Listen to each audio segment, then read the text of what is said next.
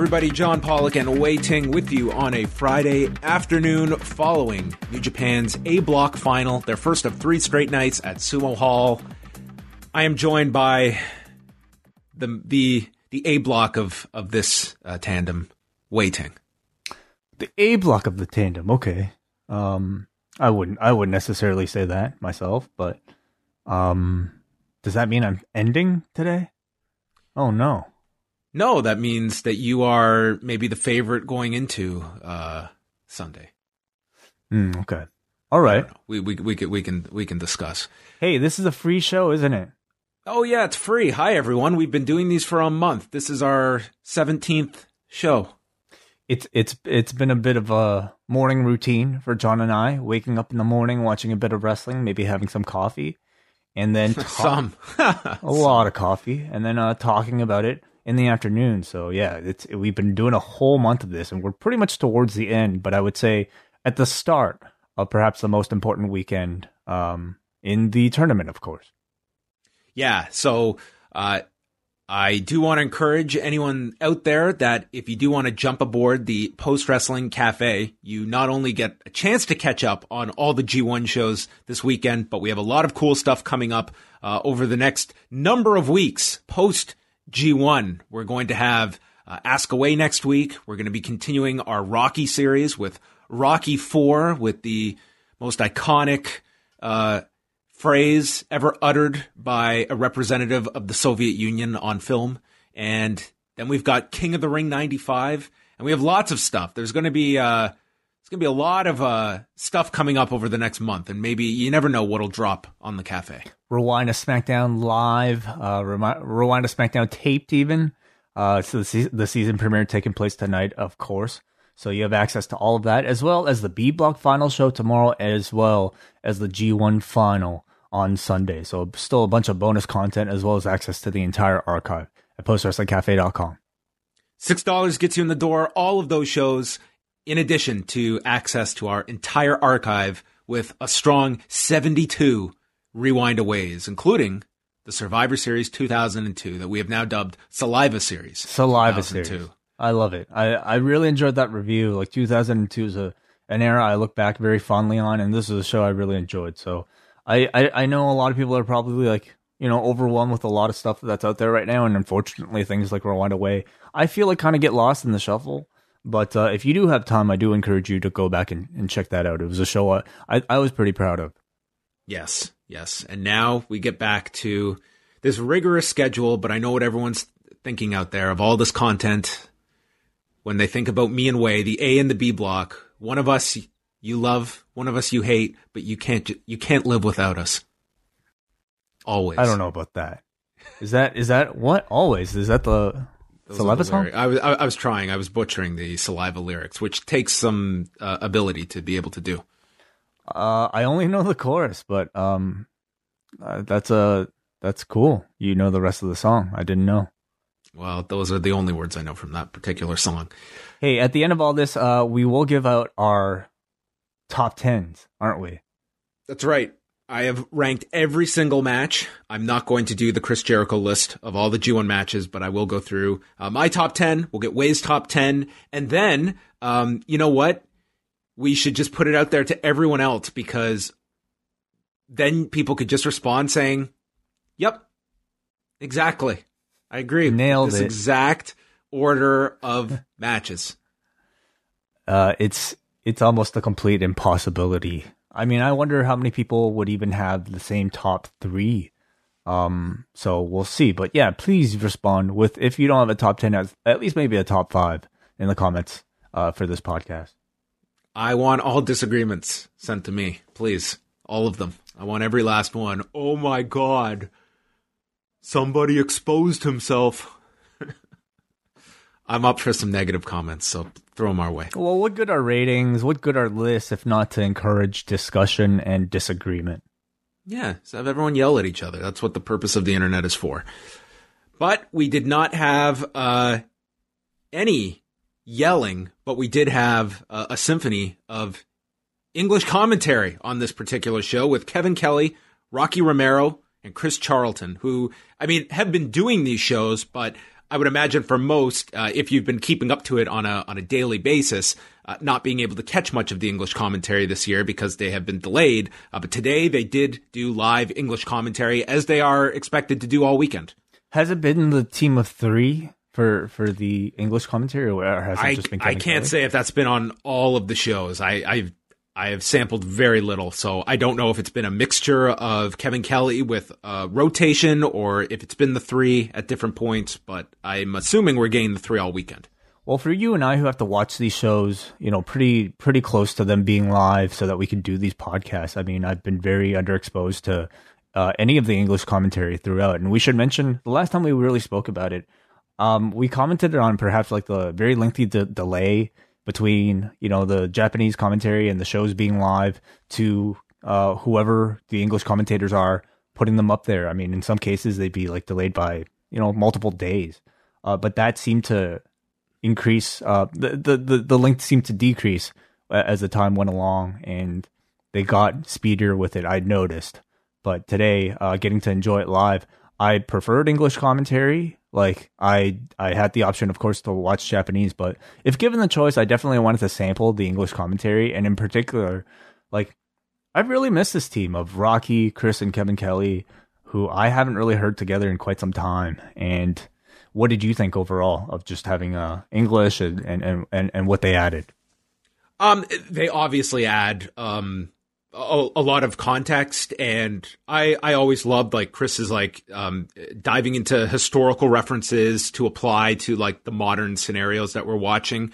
Um, it, it's not like make or break for me. Like I'm fine with the Japanese commentary, but I'll say like I I think that it was a real miss this year. The fact that they didn't have this all sorted out ahead of time, and the fact you know today we had. I guess at the beginning you could hear like some minor audio problems on Chris's end. It was like very, it was like overmodulated at times, but very minimal. I mean, it's not going to uh, deter you from listening to the English commentary, but um, yeah, it was going to be more difficult this year than having everyone there in Japan.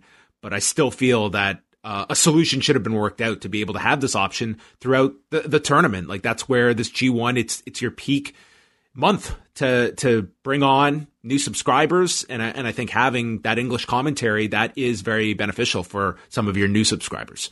You know, in terms of like the added costs involved with like doing something like this, I really can't imagine that it would be so much that New Japan would be like so unwilling to to do it because you're doing everything over the internet.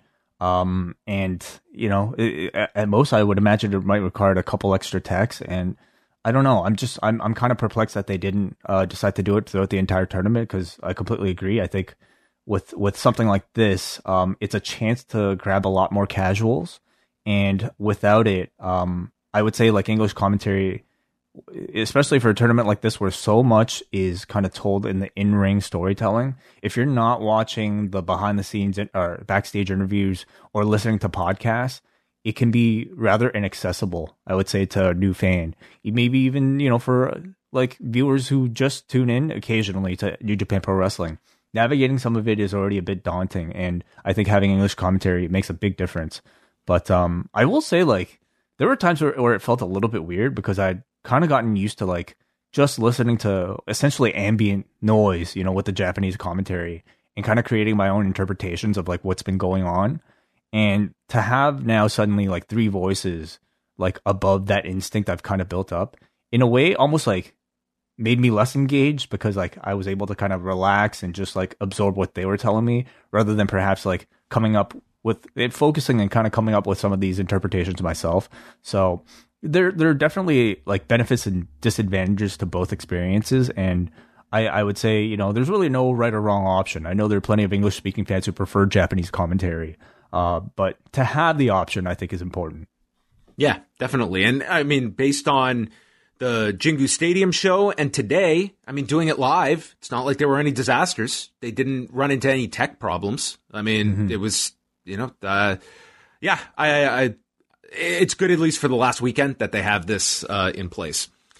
So our young lion match, where we are now down to uh, you know figuring out the winner of this unofficial C block, is uh, Yota Tsuji taking on uh, Gabriel Kidd. And going into this, we had uh, Tsuji with 12 points, Uemura with 11, and Gabriel Kidd with 9. So Tsuji immediately attacks and he lands the splash off the ropes. He's going for repeated covers. He just wants to be in and out and end this thing. He is done with these guys. Tsuji wins the battle of vertical suplexes, hit the running senton, uh, but it's caught with a roll up from Kidd. Kidd then lands his drop kick and goes for the butterfly suplex. It's countered and he yells, LA Dojo. And Tsuji says, fuck you and spears him. Boston Crab, giant swing back to the Boston Crab, cranks back. Six minutes, 54 seconds. Gabriel Kidd taps out, and the announcers are kind of caught off guard that, oh, okay, that really takes the air out of tomorrow's match because this is wrapped up. Yota Tsuji is the winner. He's got 14 points, and the best Uemura can do is get to 13, uh, while Kidd, all he can do is tie Uemura with a win tomorrow, uh, with all of them having 12 matches at the end of this gauntlet. It's certainly rather odd booking if you expect, you know, this this this little kind of mini tournament to build up to an actual peak.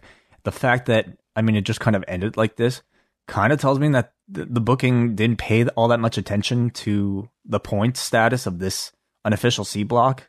Um, I don't exactly know how they were kind of like throwing out the different wins, but it certainly didn't lead itself to like any sort of climax, you know. Or at least uh off by a day. Um, yeah, I mean it, it it is what it is. Um, Even the match I, itself, like the finish was just like this wasn't one of the spectacular ones. Yeah, this was one of the shortest that they did. Um, yeah, it was, you know, they kind of positioned like, you know, of these three and based on, you know, him getting the most wins that Yota Tsuji is the most prepared to go forward. And maybe two years from now, he'll be interfering in a G1 match, uh, with a ridiculous name. Oh, I think it's to be expected. What what hair color should he have? Or what, what if he gets a haircut?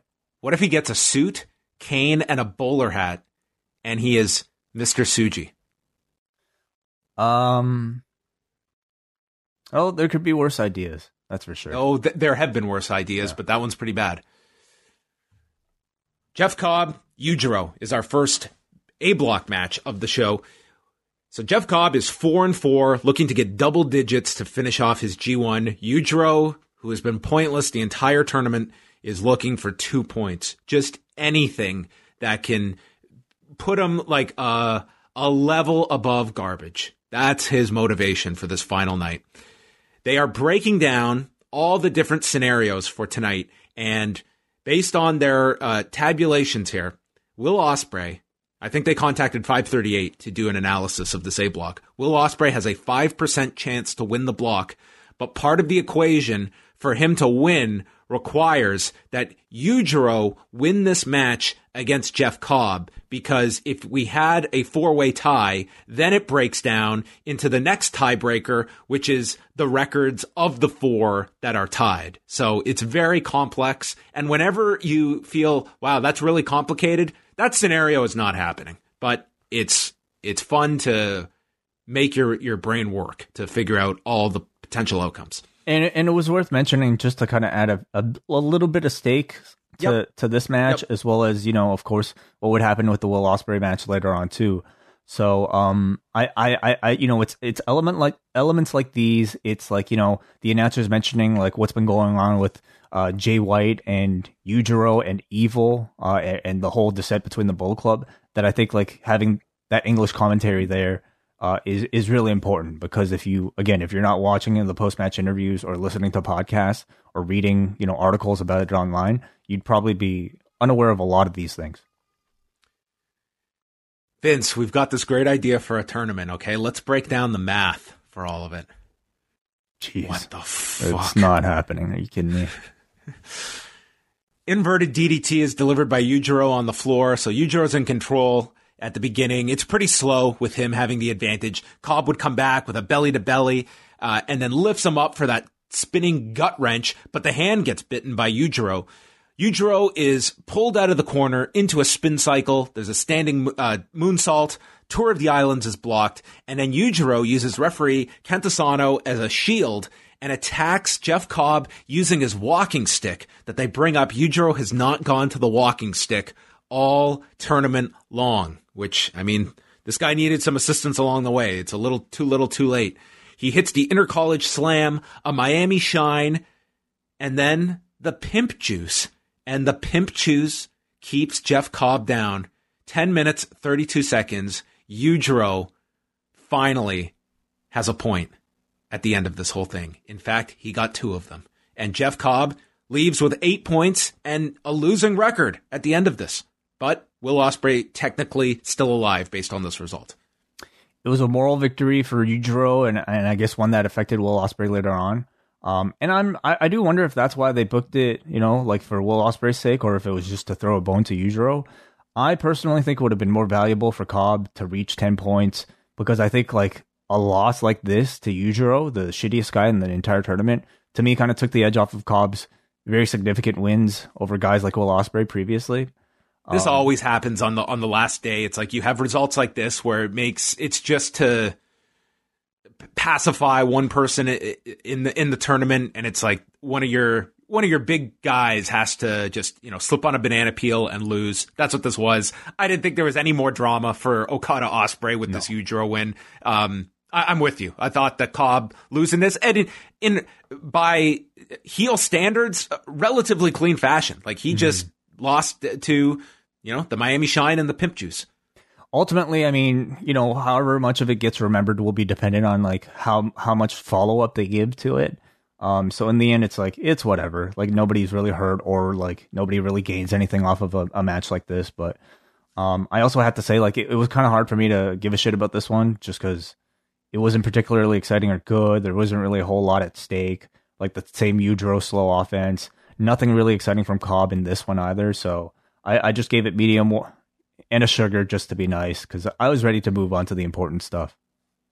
Yeah, I, I, went, I went medium with, a milk uh, to start off the day because there was going to be a lot more to come. This was definitely the weakest match on the show. Shingo Takagi against Minoru Suzuki, a rematch from that great outing they had back in August. And both men with identical three and five records. So this one had no stakes attached to it other than it's the rematch between the two. And you do have Suzuki as the never open weight champion winning that title from Takagi. And and just for an undercard match, like I'm happy to take this any day, you know? Oh yeah, this was Suzuki. you know, for the last night of the tournament, this was one of the matches that cool, you get this on the final day. So mm-hmm. they come out of the gate immediately striking and Suzuki attacks Takagi's right arm. And this guy did a masterful job selling this arm for the duration of the match. Uh, Suzuki is wrapping it around the middle rope. The man is just, uh, he has the, just the look of pure exhilaration at the pain he is inflicting on Shingo Takagi. Just, uh, the orgasmic look at the idea that this man won't be able to brush his teeth with this arm. You ever try brushing your teeth with like your non-dominant arm? I've never ever tried that. Um, I don't know why I ever would. Um, but I, I, imagine it would be quite the challenge and quite the messy ordeal. Well, think about it. You, I've I've heard that you have. I have tried it because I was hearing about you know if you use your dominant arm all the time, you can like you can like affect your gums just by applying too much pressure. It's and you true. actually sometimes yeah. should use your non-dominant arm. So I've tried it now, and it's a it's a world of difference. Like it just feels weird. Oh yeah, I, I could imagine. Um, I, I actually have that issue. Like I have like a receding gum line because I'm, I've been using too much force, and it's only on that one side. So electric I, toothbrush. Yeah, uh, I've never. I have one. I just don't really like it. You know, mm-hmm. like I can't really. Anyway, I should. You're right. I should. I got a dentist. This was not. This was not the discussion I expected to have during Takagi and Suzuki, but it just came to me. Try it seriously. It's uh, okay. it's recommended. Uh, and if it doesn't work, uh, then don't blame me. I'm not a dentist. I'm not Britt Baker.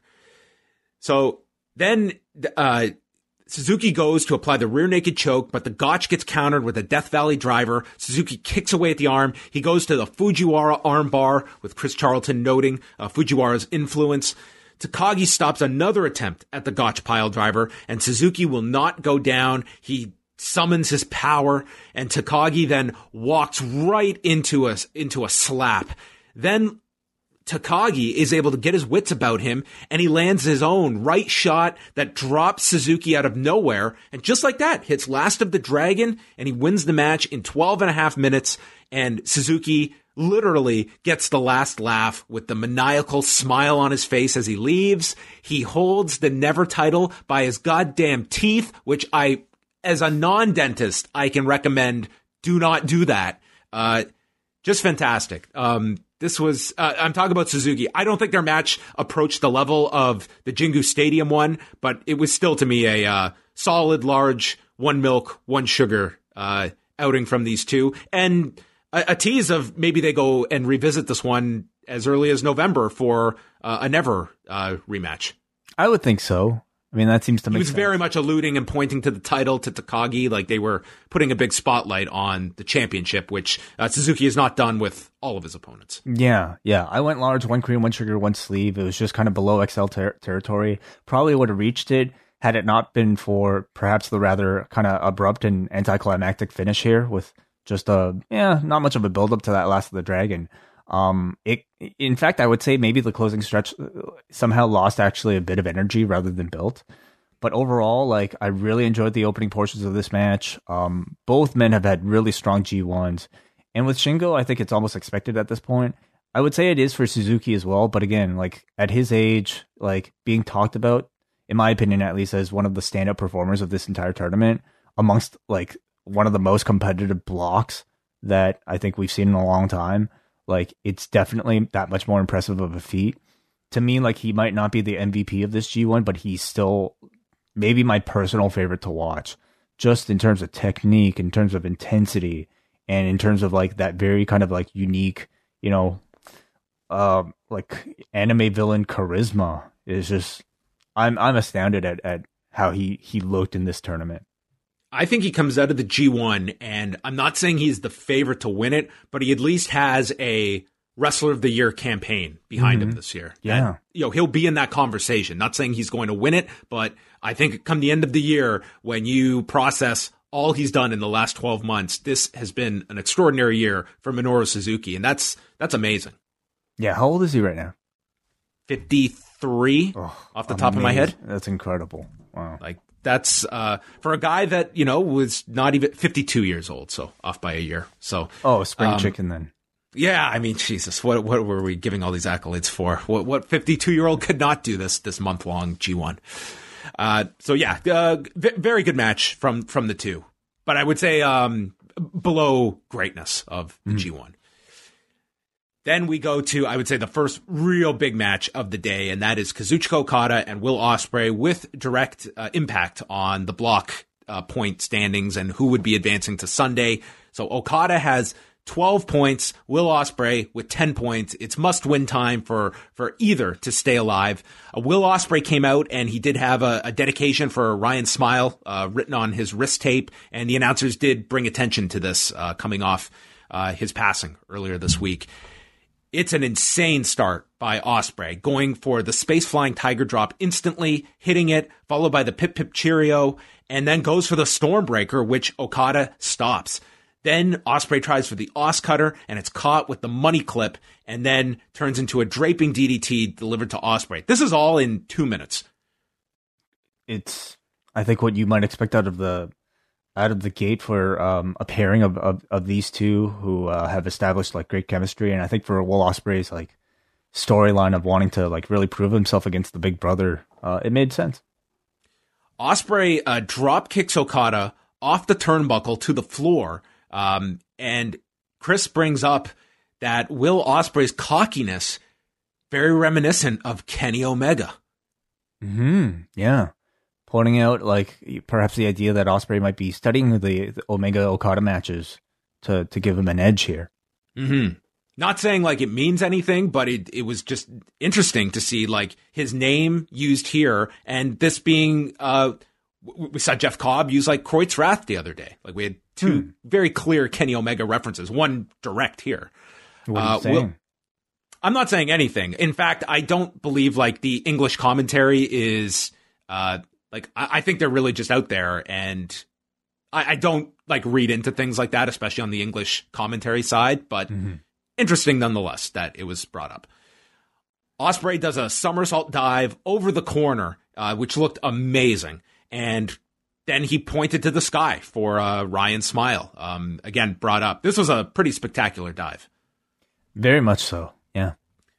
Very fast sequence here. There's a standing shooting star, but Okada gets the knees up, and then Okada goes for his drop kick and gets caught in midair with a sit out power bomb. That was amazing. Then the hidden blade gets ducked and Okada holds on to the wrist. The Stormbreaker gets countered with a short arm uh, Rainmaker, and both men are on their backs with Okada still clinging to the wrist of Ospreay. And he hits him with the tombstone, applies the money clip. Will gets out, and you hear him saying, I am just as good. And Will gets out, and with that, eats a shotgun drop kick there's a spinning Rainmaker attempt that's countered with a one man standing Spanish fly by Ospreay, Poison Rana, and then he hits the OsCutter and doesn't let go. He holds on to the neck and he's going for the Stormbreaker. Again, Okada goes to the money clip. It's another series of counters, spinning Rainmaker, and then once again he reapplies the money clip when all of a sudden Bea Priestley appears ringside rooting on Ospreay. Okada hits another tombstone, applies the money clip for the 5,000th time in the match, and this time Bea directly gets into the ring, distracting referee Marty Asami, and that provides the distraction for the returning great O-Khan. Tomoyuki Oka is back and attacks Okada with a, a claw into a choke slam with his taped up right hand and provides the opening for Ospreay to hit the Stormbreaker and pin his chaos leader in 17 minutes, 4 seconds. And afterward, Ospreay and Oka, they exchange looks and Ospreay proceeds to lay out Okada with the hidden blade and tells Okada, fuck you. You've been holding me back for, it's been a long time coming and Okada has to be helped back. So a lot happened here. Um, but Wai, your your thoughts first of all on the match, including the finish. I thought the match itself was fantastic, as you would expect from these two. Um, Ospreay's like really like spectacular offense is is a really nice contrast to Okada's like pretty typical like pretty slow pacing at, uh, typically at the start start of his matches.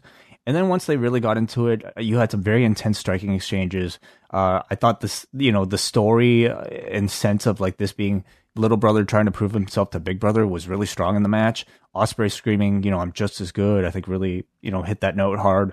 And I also appreciated like Ospreay's lack of like, ah, ah, ah, overselling this time around. Uh, very clever, breathtaking, well executed counter sequences to each other's moves. Um, people are going to perhaps be upset at the lack of clean finish at the end here, but listen, some matches are done to grab star ratings.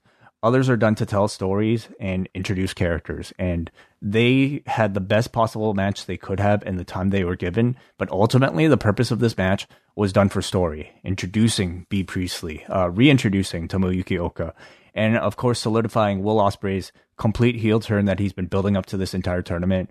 Uh, as far as, you know, the intent there goes, I thought this was successful. I thought it was clever how, like, you created a scenario that allowed Ospreay to play babyface against Okada in this match, um, it kind of like you know made you wonder, hmm, like has the heel character he's been trying to build this entire time was it just a phase? And that by the end of this match, would he just kind of like you know uh, embrace Okada uh, to to be the will of old? And you know it's it's it's har- a harmonious chaos kind of like you know um, brotherly rivalry type of thing. But they went the other direction and instead it was you know made for this pretty like full on unexpected heel turn. And um, i thought all that was successful. If i do have like you know criticism about that i think what's valid is that new japan seems to really book their heel interferences in about as like the least creative way possible.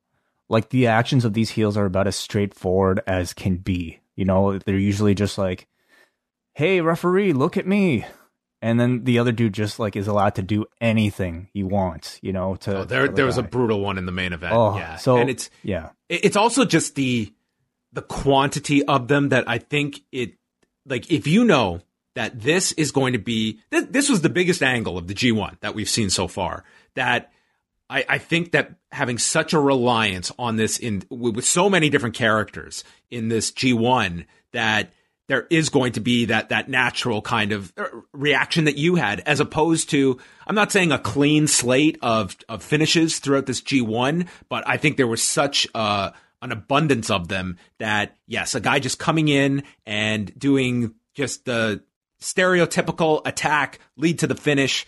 It is going to have some of that, but this is serving like a greater story for for Ospreay. Um, I, I didn't really have so much an issue with uh, you know, the utilization here, how you got to the finish, it it builds to something. But I, I do question if you could have like it was one angle shot on top of the other. Like to me, it's like you almost teased that like Will was like surprised by O-Khan's reveal here, and then to do the layout of Okada on top of it, uh, it almost made the Great-O-Khan's return already secondary by the end because it's it's Will's turn on Okada that is the takeaway here. Don't you feel like it's all wrapped up in the same thing though? You know, the fact that it was Ospreay fully turning heel um, initially, I guess, with the introduction of the two new characters in, in O-Khan and Bea Priestley, but then really just kind of like I don't know, solidifying it. Like, to- I guess my question would be: Was O-Khan necessary then for for this? Um, to help him get the win, yeah. And then, I mean, you, you, know, the assumption is that he's creating a new stable out of out of everything. So yeah, yeah. Uh, so this officially eliminates Okada, and Ospreay was already out of it based on the earlier uh, result. So uh, we are down to Kota Ibushi or Jay White. One of them will be advancing. All Jay White has to do is win his final match, and he advances to the final. Taichi versus Kota Ibushi. Ibushi with 12 points and Taichi with 8. They start off where they are having this long stare from their respective corners, and then they started the leg kicks. Neither is registering these kicks, and then they would escalate in intensity, and they're starting to uh, reflect the impact. They take a pause, they'd resume the leg kick battle. Then we get some running boots back and forth. Both men go down. Then we move on to the chest, and they would kick the hell out of one another, one another there. And this is just nuts. They both end up collapsing from these kicks. So Taichi brutalizes him with several more. Then they trade head kicks and both go down. They're limping. They're still throwing leg kicks. Taichi tears off the pants and the intensity increases from both. And then they slow down and it's like they're gassed from throwing all of these kicks.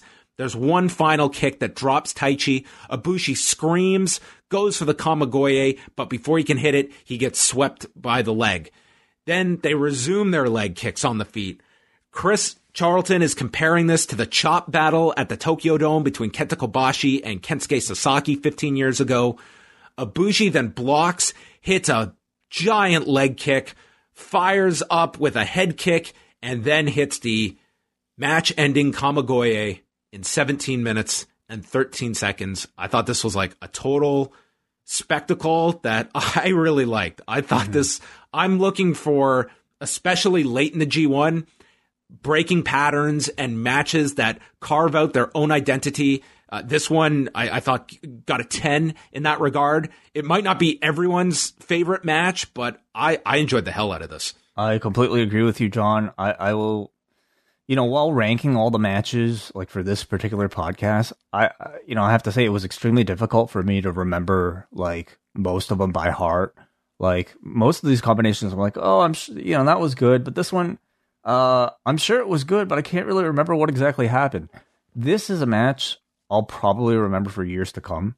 Like five years from now, you can probably ask me, you remember that like kicking match with the Bushi and Taichi in the G1? And I'll absolutely say yes. You know, um, you pointed it out, like one of the big issues facing like the G1 towards the end is just the sameness of style of every match. Like heel or babyface, like striker or high flyer, everybody kind of has their template. And by the end of like these mat like 90 matches, it's, it's really difficult not to feel repetitive. So a match like this, I thought was number one, really risky to attempt. Um, and I really respect them taking the risk because like it paid off here. Like it was a match that was highly engrossing. Uh, part of the reason I think is because like we talk about how the Young Lion matches are like they're so interesting to watch because they're kind of like they're artists that are forced to work with like a very limited palette and like they're like musicians who can like only use three chords in this match, like these guys had to write a song with only one note, and it just really highlighted both men's ability to sell, to showcase fire, to showcase charisma. Um, I was so impressed with both Ibushi and Taichi in this one. So I went really close to like full marks for this. Maybe wow. not just like, you know, for like I don't know, for any conventional reason, but mainly because I I will remember this match out of the, the entire tournament more so than some of my other other ones that I, I think I would have considered favorites. So um, I went XL, one cream, one sugar, and one sleeve. I went I went XL, one milk, one sugar. Uh, I, I love this match. I thought it was the match of the show. Um, and you know, you can look at uh, the Osaka match last week that Taichi was involved in uh, with Will Ospreay that a lot of people liked, but I I thought this was much better. And I would make the argument like when I think of Taichi, uh, this is probably the best match I've ever seen Taichi in.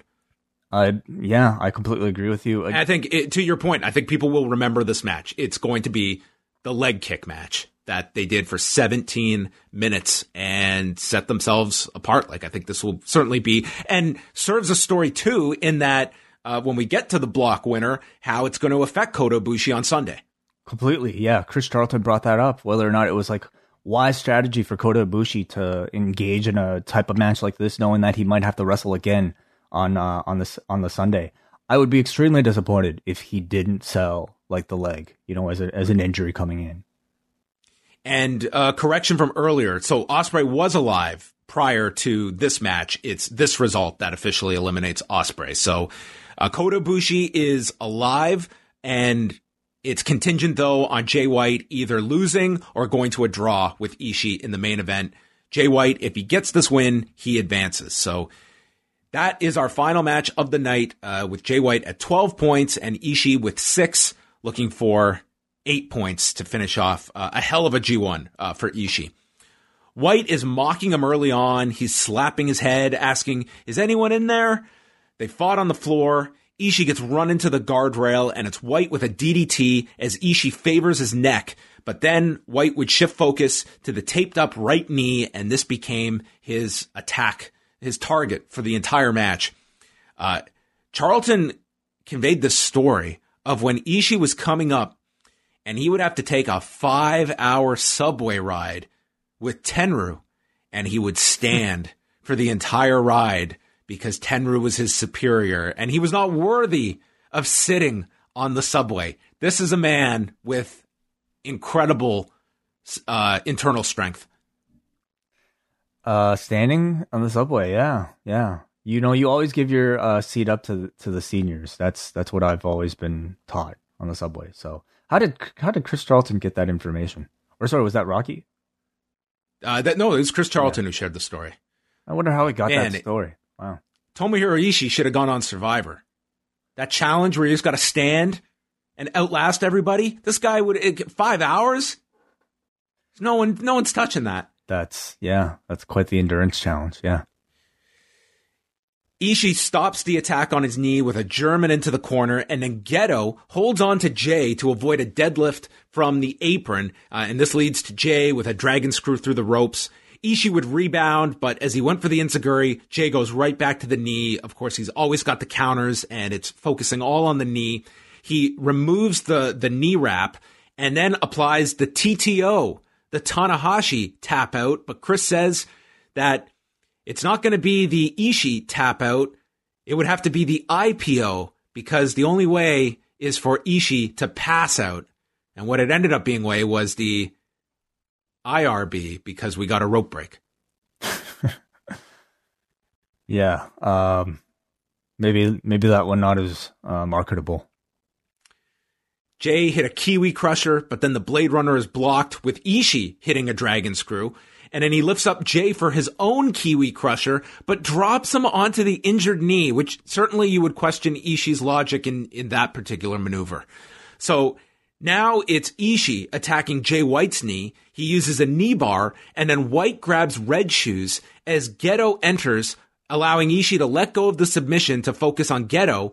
White then shoves Ishii into Red Shoes, so Red Shoes goes down. Ishii takes out Gedo, and White stops a brainbuster, and White gets shoved into Gedo. Then there's a low blow by Jay White, and they're zoomed in on him. And you're asking, where the fuck is Red Shoes? And they explain Gedo had grabbed his foot and Red Shoes has turned his back and missed this low blow. I was just, this was just overkill mm-hmm. at this mm-hmm. point. Ishii takes a pair of sleeper suplexes. Blade Runner and Brainbusters get countered. White then turns it into an uh, an inverted DDT coming down. It didn't look great. And then Ishii attacks Gedo, who re-enters for the five millionth time. Ishii fires up, finally hits Jay White with the Brainbuster, and he wins in 24 minutes and 36 seconds. Uh, I would classify this. This was a tier two Ishii match in the G1. This was not among his classics that he's had. I, I thought his selling was absolutely incredible. Um, like not just him selling the offense of Jay White, but him also selling his knee anytime he executed his own offense on that injured knee towards the end. It was um to me like worth watching for that alone, and the rest of it, you know, really depends on your tolerance of of all the Bullet Club cheating stuff. And uh, even for me, somebody who's you know pretty got pretty high tolerance for all that stuff, yeah, I was it was definitely wearing thin with how I think lazy it was. Like it, it's not just the fact that he cheated, but like the fact that the, the, there's no cleverness in much of the cheating at all, and and just like the referees just has to look so really so bad. Um, so that definitely like took it down a big notch. But I I mean I think we have elevated stakes here, especially like at the end of the G1 that to me makes up for a lot of it. So I I, I found myself like pretty thoroughly engaged and I was definitely surprised by the by the finish. I still went XL on this. I still thought it was like a, a really strong match, but uh, it would not be in my upper tier of uh, of G1 matches, and I would put it as uh, number three of the day behind uh, Okada Ospreay and Ibushi and Taichi. But it confirms uh, Jay White is out, and Kota Ibushi advances to the finals on yeah. Sunday. Yeah, it does. Yeah, to me, like I was really surprised by this because um, I thought for sure Jay White was probably going to take it just for that final post match celebration. The fact that they had Ibushi essentially kind of like backdoor his way into it, um, without even a closing address from anybody on the show, to me was like rather surprising, and I actually really like it. Like it's a finish that allows you to, you know, make future G ones that much more uh, unpredictable. Like you can't necessarily just look at a card and say, "Hey, this person's very likely to win." Um, so I like the result. You know, um, yeah, I went XL one cream. Ishii just dumped like the water and ice all over him and just limped to the back. Like my job is done, and he left.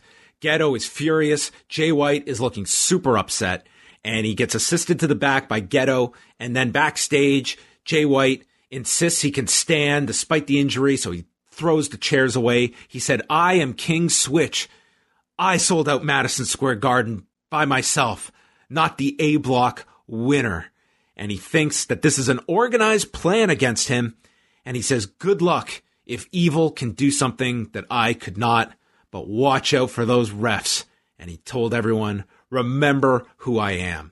And I don't know what's going to happen, but I, I feel we're getting some big angle with Jay White, if not on Sunday, in the near future. Like they have been certainly hinting at like this infighting with the Bullet Club. I can see Jay White having some presence on on Sunday's show in, in some form or fashion eh, with with some kind of angle. It's been one of the long running themes across the G1, and in fact, like maybe the only storyline that's taken place across both blocks together.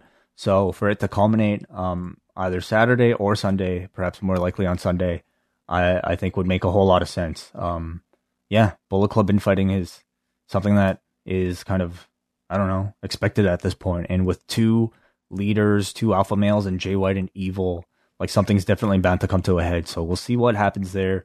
We'll see, like, you know, what further follow up we might have with, with Will Ospreay on, on Sunday as well. So the final standings in the A block, Kota wins the block with 14 points. Ospreay, White, and Okada finish with 12. Taichi, Jeff Cobb, Tomohiro Ishii, Shingo Takagi with eight, Minoru Suzuki six, and Yujiro Takahashi two points. Right in the basement. Looking ahead to the B block final on Saturday, it's a 4 a.m. Eastern start from Sumo Hall. Uh, it's Yuya Uemura against Gabriel Kidd. So if Kidd wins, he will tie Uemura. So at worst, Uemura ties for second. Yoshihashi versus Toru Yano. Hiroki Goto versus Juice Robinson. Hiroshi Tanahashi versus Zack Sabre Jr. Kenta versus Tetsuya Naito. And Sanada versus Evil. So the big three are Evil, Naito, and Sanada. Although it's been explained that there is, much like Ospreay, a double tiebreaker scenario where Zack Sabre Jr. could actually end up advancing, but it's also one of those hanging by a thread scenarios where a lot would have to happen. Is that right? Okay, so he could still have a chance to advance beyond. Um, because if it came down to all four of them were tied at the end of tomorrow, which would require Zack to win, Naito to lose, and Sanada to win, then among those four, I guess it works out because Zack has a win over uh, he has a win over Sanada and Evil. So in that way, I'd have to look at it. But yeah, there is technically a way Zack. Does he could. have a win over Sanada? Uh, let me double check here. He's got the win against. Sorry, he's he beat Evil, but he lost to Sanada, and he lost to Naito. It was a. I, I would have to look at the exact way, but Okay. it seems to be Sabre may have a way to Okay. advance. It's probably not happening either way. It's not right. happening. No. Anyway, the big ones here. Uh, if Evil wins, he advances. All he has to do is beat uh, is beat Sanada, and he advances uh, with 14 points. Uh, if Evil and Sanada went to a draw, and Naito loses or draws with Kenta, then Evil advances. For Naito to win, he needs to beat Kenta, and Sanada needs to beat Evil, or Naito beats Kenta, and Sanada and Evil go to a draw. For Sanada to win, Sanada beats Evil and Naito loses to Kenta, uh, which is very possible. I'm that was my prediction uh, the other day, so I'm sticking with it that Sanada is going to end up winning this block. But I would say uh, I could also see a Naito Ibushi final uh, as well, but I'm leaning Sanada. A Naito Ibushi final. Yeah. Um. Uh. Evil versus o- Ibushi. Is that possible? I don't see it happening. I don't see Evil winning the block. I think I'm going to stick with Sanada as well. Well, you should. You have you have your points attached to this, so, so vote with vote, vote with your heart here. Um, so that is the B block. Uh, do we want to go to our updated standings way? Yes, we should. Yeah, of course. Uh, only one show left in the G1 contest uh, before we might. I guess if we rely on tiebreakers, uh, we'll have to result uh, deal with the uh, results from Sunday as well. But if we don't, uh, it might all come down to tomo- tomorrow. But as far as today's results go, uh, I would say a couple upsets on today's show. Uh, but we start off from the bottom of the card, or at least uh, what was originally listed as the card as 70% of you accurately predicted that Shingo Takagi would beat Minoru Suzuki. 79% of you accurately predicted that Kota Ibushi would beat Taichi.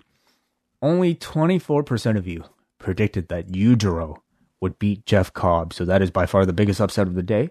And 42% of you predicted that Will Ospreay would beat Kazuchika Okada, which, you know, despite like it being, I would say an upset, I think in story, like many people predicted that Ospreay would beat him on this night.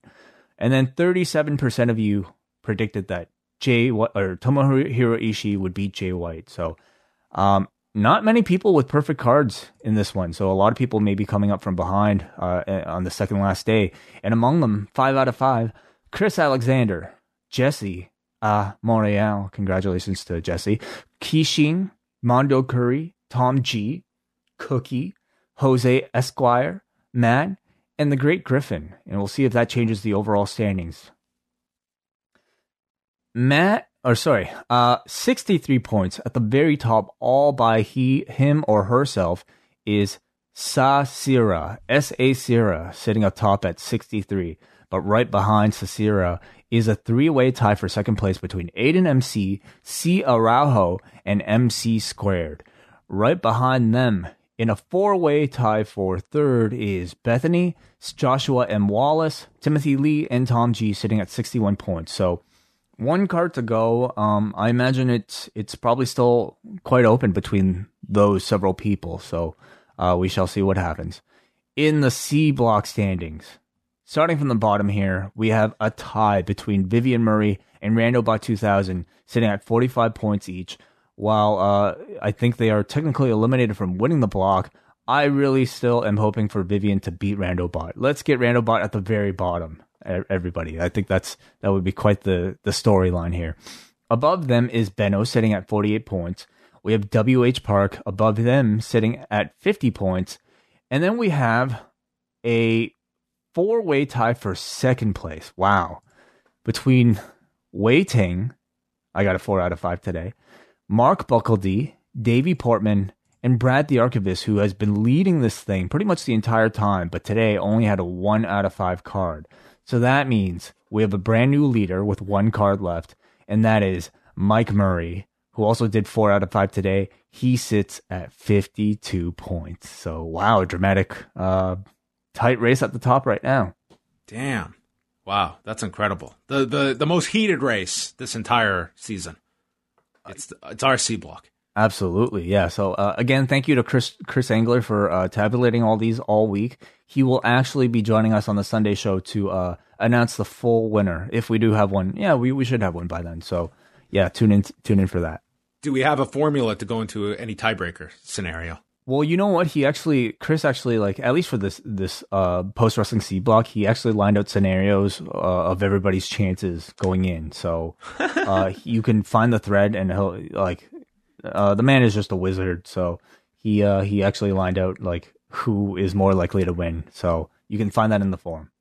Okay, uh, I'm doing corrections on the fly here. So the the Sabre scenario, I think, was like uh, incorrectly done because it was under the impression he had beaten Sanada, but it was actually Sanada that beat Sabre. So yeah, I don't think there's a scenario Zack can uh, win this, even if uh, there was some tiebreaker tomorrow. So it's down to the three in the B block.